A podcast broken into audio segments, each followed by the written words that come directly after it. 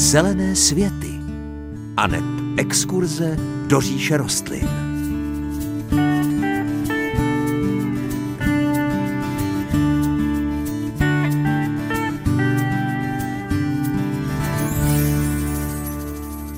Pěkné páteční dopoledne. Jistě jste si všimli, že spolu s Pavlem občas vyrážíme na návštěvu botanické zahrady do Prahy, abychom vám přinesli pár zajímavých reportáží. Dnešní zelené světy vznikly kompletně právě zde na svazích a ve skleníku této významné botanické instituce. Udělejte si pohodlí a pokud můžete, připravte si něco dobrého k pití či jídlu. Kromě jiného budeme dneska totiž mluvit o hroznech i vinné révě.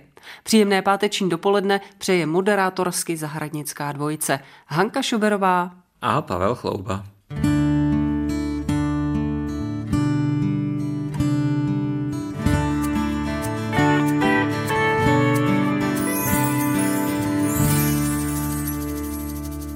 My se nacházíme, přátelé, tentokrát ve Vinici. Ano, asi vám je celkem zřejmé, že nejsme na jihu Čech, ale jsme v Praze. I to je neobvyklé. Vinice svaté Kláry v botanické zahradě v Praze v Troji a se mnou kurátor Vinice, pan Martin Beránek. Dobrý den. Dobrý den. Pane Beránku, je to neobvyklé spojení botanická zahrada a vinice. Funguje to takhle někde běžně ve světě? Jenom tady v Praze běžně ve světě jsem si toho nevšimnul, možná nějaké menší vinohrady, ale opravdu produkční vinohrad, jako máme my, to není moc běžné. Pojďme trošku do historie této vinice. Jak je stará, od kdy tady je? Vinice byla pravděpodobně založena už ve 30. letech 13. století za panování Přemysla Otakara I ale ty rostliny, které my tady vidíme, tak předpokládám, ty nejsou tak staré. Rozhodně ne, réva není dlouholetá rostlina. Některé rostliny bychom tady mohli najít poslední obnovy z 50. let minulého století, takže nějaké 70 leté rostliny ano, ale většina rostliny je tady už opravdu z poslední rekonstrukce Vinohradu, která probíhala od roku zhruba 2004 do roku 2010. Takže 70-letá rostlina, to není nic výjimečného. Kolika se může tak eh, vináreva dožít? Co mám eh, informace, tak nejstarší úplně keř révy vinné eh, je v Mariboru. Eh, je to obrovská rostlina, říká se jí stará trta, v překladu starý keř a ta by měla mít něco přes 400 let. No tak takhle dalece, toho se už ani nedožijete a nikdo se toho nedožijeme. Ale pojďme k těm odrůdám. Kolik tady je odrůd? Na Vinici máme zhruba 120 odrůd, eh, hlavně v ukázkové části pro náštěvníky, stolní eh, nebo moštové a v produkčním vinohradu eh, máme zhruba 9 moštových odrůd. Na jaké ploše? Na ploše 3,5 hektaru a osázená plocha je 3 hektarů. Máte to spočítané i na rostliny? Kolik tady je rostlin? Cirka 16,5 tisíce keřů révy vina.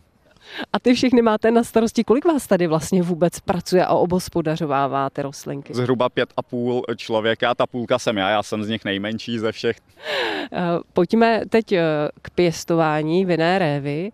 Tady ten svah v Troji, eh, my jsme na jižním svahu opravdu jsme na jižním svahu a včera jsem měl jiný rozhovor a tam jsem říkal, že všechny trumfy nám byly rozdány. Opravdu máme jižní svah, ještě si můžeme užívat, že je to téměř v centru Prahy, takže tady máme zhruba o dva stupně více než na Jižní Moravě.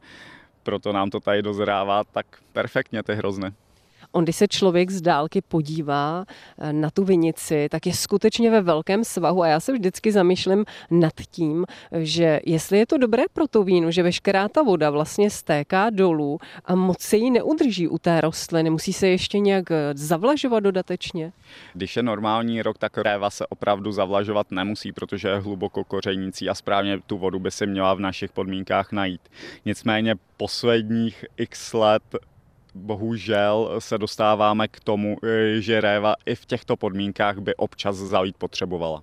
Naše posluchače by asi zajímalo, jestli si oni doma můžou vysadit pár rostlin vinné révy, aby si sklidili alespoň na chuť třeba nějakou tu kuličku, když už ne na zpracování vína. Jaké podmínky jsou ideální?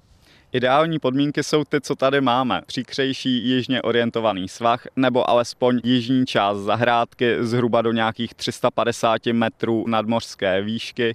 Na půdy réva není moc náročná, jediné, co nesnáší, jsou přemokřené, chladné, jílovité, těžké země. Potom samozřejmě záleží, jakou cestou se pěstitel bude chtít dát, jak révu bude chtít pěstovat, jestli na oporových tyčích, na drátěnce nebo bez žádného typu vedení.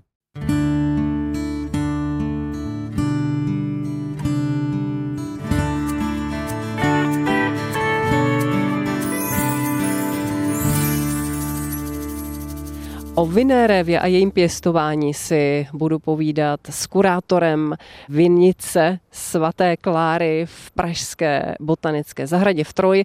Pane Beránku, jak velkou roli hraje potom odrůda, když budu vybírat? Musím zohledňovat nějakou odolnější třeba, která více vydrží? Přece jenom ty podmínky takhle ideální všude nejsou. Opravdu do okrajových vinařských oblastí byly už vyšlechtěny vhodné odrůdy, takže tam bych se řídil výběrem těchto odrůd do našich vinorodých podmínek si tady můžeme v podstatě namyslet v celku jakoukoliv odrůdu a vždycky nám tady skvěle poroste. Teda až na některé výjimky typu Riesling Vlašský, Frankovka a tak dál, to samozřejmě ne, ale třeba klasický Riesling Rýnský nebo ruanské modré, to je opravdu špičkové odsaď. Jako první vůbec bych se poradil v nějaké specializované firmě, která se zabývá šlechtěním révového materiálu a produkcí révového materiálu, jestli vůbec jsem schopen eh, pěstovat v těch daných podmínkách tu révu vinou, protože tady se bavíme od založení toho našeho maličkého vinohrádku až po sklizeň o nějakých třech, čtyřech letech, tak abychom zbytečně nestráceli čas s pěstováním něčeho, co u nás třeba eh, nebude dozrávat, nebo často bude poškozováno jarními mrazíky a tak dál. Vybereme si tedy nějakou odrůdu, která by dokázala zvládnout podmínky, které doma máme. Jdeme na nákup. Kam půjdeme nakupovat ty rostlinky? Já bych si to koupil ve specializované školce, která se zabývá opravdu produkcí révového materiálu. Rozhodně bych nechodil do nějakých hobby center. Tam si koupíme kvalitní sazenici, mnohdy mnohokrát lacinější právě než v těch hobby centrech. V těch kvalitních jakoby specializovaných firmách tam opravdu vědí, eh, jako co už vám poradí do té zahrádky. I sami to většinou množí, takže není problém se strefit do dané odrůdy. Když si to budeme kupovat v nějakém hobby centru, tak tam většinou je to něco no mnohdy přivezené z jižních zemí zemí ještě, co nám tady většinou v nějaké mírné zimě může zmrznout anebo dostatečně dobře neporoste. Když eh, tu rostlinu zasadíme, v podstatě se jedná o prostokořenou rostlinu zhruba 50 cm jenom dlouhý klacek, horní částí zaparafínovanou, kořeny budou zhruba 30 cm, ty ze začátku zkrátíme na nějakých 10 cm, na dva dny to dáme do kbelíku s vodou, někam do chladna, potom vykopeme zhruba 40 cm hlubokou díru, když máme kvalitní kvalitní zemenu, nemusíme pod tu révu dávat žádné hnojivo, žádný kompost, nic víc, jenom zasadíme, pořádně zalijeme, necháme vsáknout vodu, přihrneme zemenou zhruba 5 cm pod místo roubování, no a čekáme. Čekáme zhruba na duben, kdy réva začne rašit a potom eh, vlastně ty dvě očka, které většinou z toho roubu vyraší, nebo jedno, vyvážeme k nějaké eh, tyči a během vegetace dbáme na to, aby ta sazenička netrpěla nějakými houbovými chorobami, ať již padlým nebo plísní révovou. Ten začátek vypadá velmi snadno. Do toho by se asi pustil kde kdo a zvládnul by to kde kdo. Ale potom přijdou, předpokládám, různé takové komplikace a nástrahy, protože, jak známo, vinařství to je obrovský obor a je v něm o čem mluvit. Takže v prvním roce předpokládám ne, ale v těch následujících letech. S jakými problémy se můžeme začít potýkat?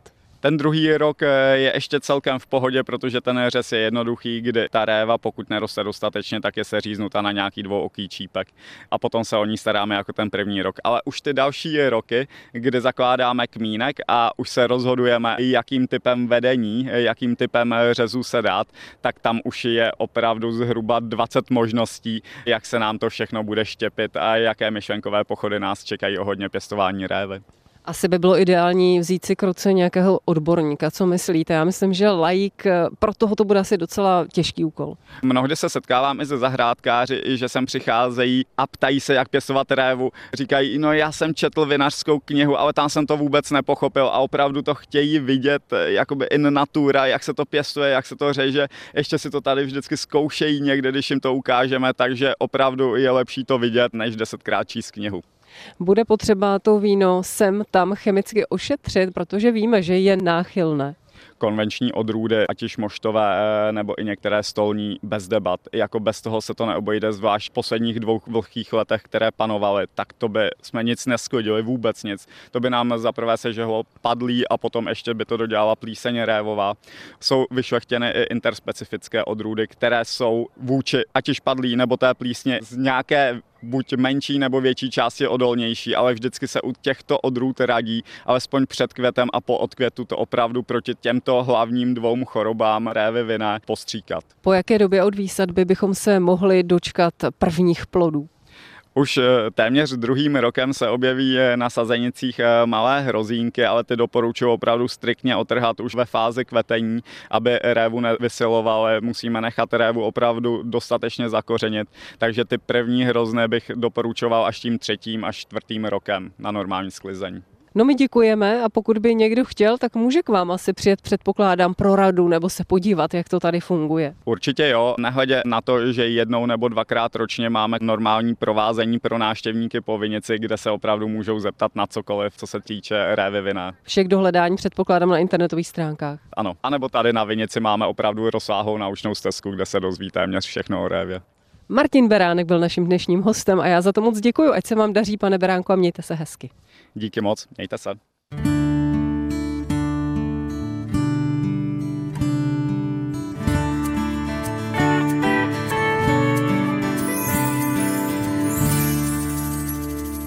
Setkáváme se opět v Pražské botanické zahradě v Troji. Pavle, nádherný skleník Fata Morgana to by bylo, abychom se nezastavili u nějakých zajímavých rostlin. Vybrali jsme jednu, u které se nešlo nepozastavit, protože má barvu, kterou nikdo nepřehlédne. Tyrkysová.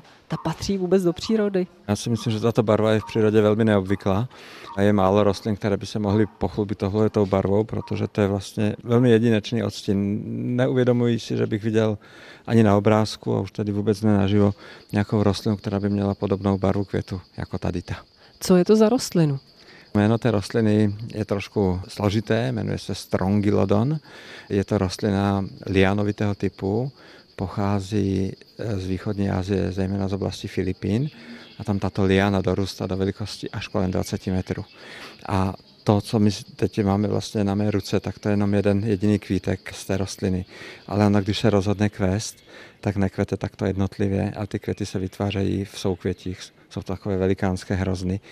Ta barva je extrémně nápadná. Tady ten kvítek, který držím v ruce, to je květ, který vlastně už má svoji dráhu za sebou a ta barva už není tak svěží. Ale na té rostlině je ještě o jeden nebo o dva odstíny tyrkysovější.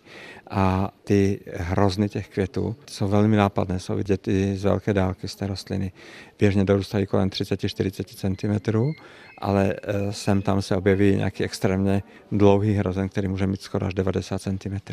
Pravdou je, že ono tady popadalo několik těch kvítků z toho soukvětí a každý, kdo šel kolem, tak se tady musel zastavit, protože mu to nedalo nevzhlédnout z hůru a nepodívat se na ten tras, kterého by si člověk ani nevšiml, toho velikého soukvětí.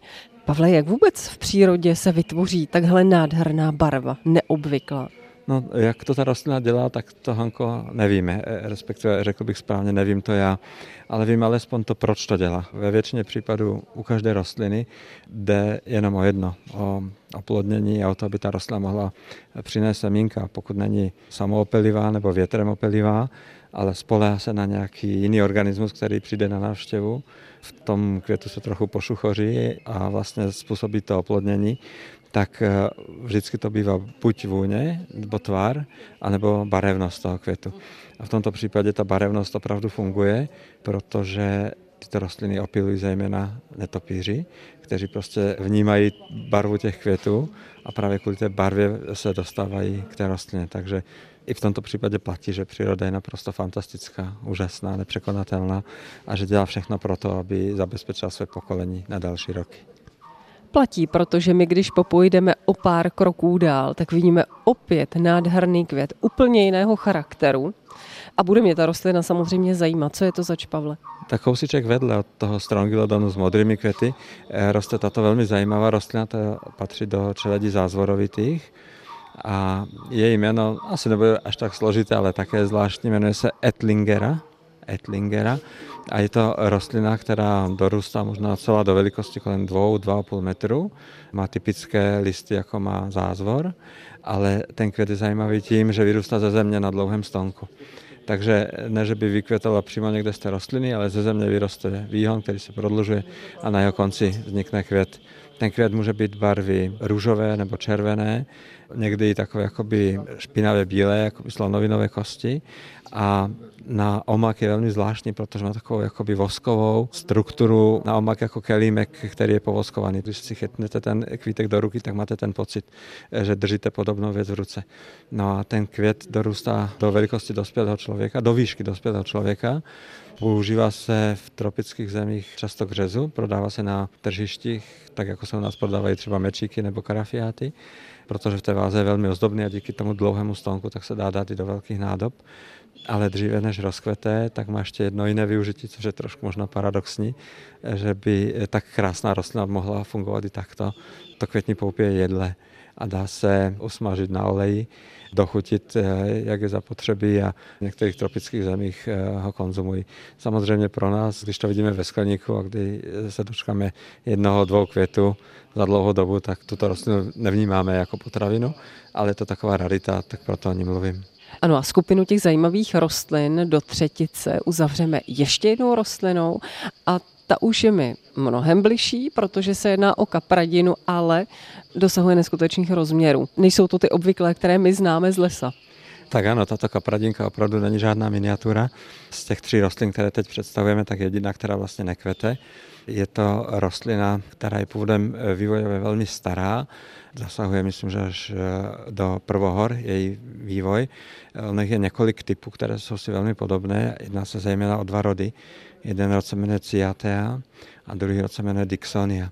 Dixonia Antarktika, to jméno vypadá tak jakoby chladně trošku, ale je to z toho důvodu, že tato rostlina pochází z jihovýchodní Austrálie a z Tasmánie. Dorůstá tam do obrovských rozměrů. Patří do skupiny tzv. stromových kapradin, vytváří nepravý kmen, který vlastně může být u starých rostlin veliký v těch nejextrémnějších případech až kolem 10 metrů. Ale rostliny, které jsou 2, 3, 4 metry vysoké, tak ty jsou úplně běžné. Já mám k tomu osobní vztah, protože podobné kapradiny jsem potkal na Reunionu v tropickém pralese. To byl vlastně prales, který tvořil zejména tyto kapradiny, takže on nebyl příliš vysoký. Ty jednotlivé kusy byly kolem 6 až 7 metrů veliké, ale je to něco úžasného, protože z toho jednoho tlustého kmene, který vlastně připomíná trošku kmen nějakého našeho listnatého stromu, tak eh, vyrůstají listy, které mohou být 3-4 metry dlouhé a pohled na takové kaprdi, to je opravdu zážitek.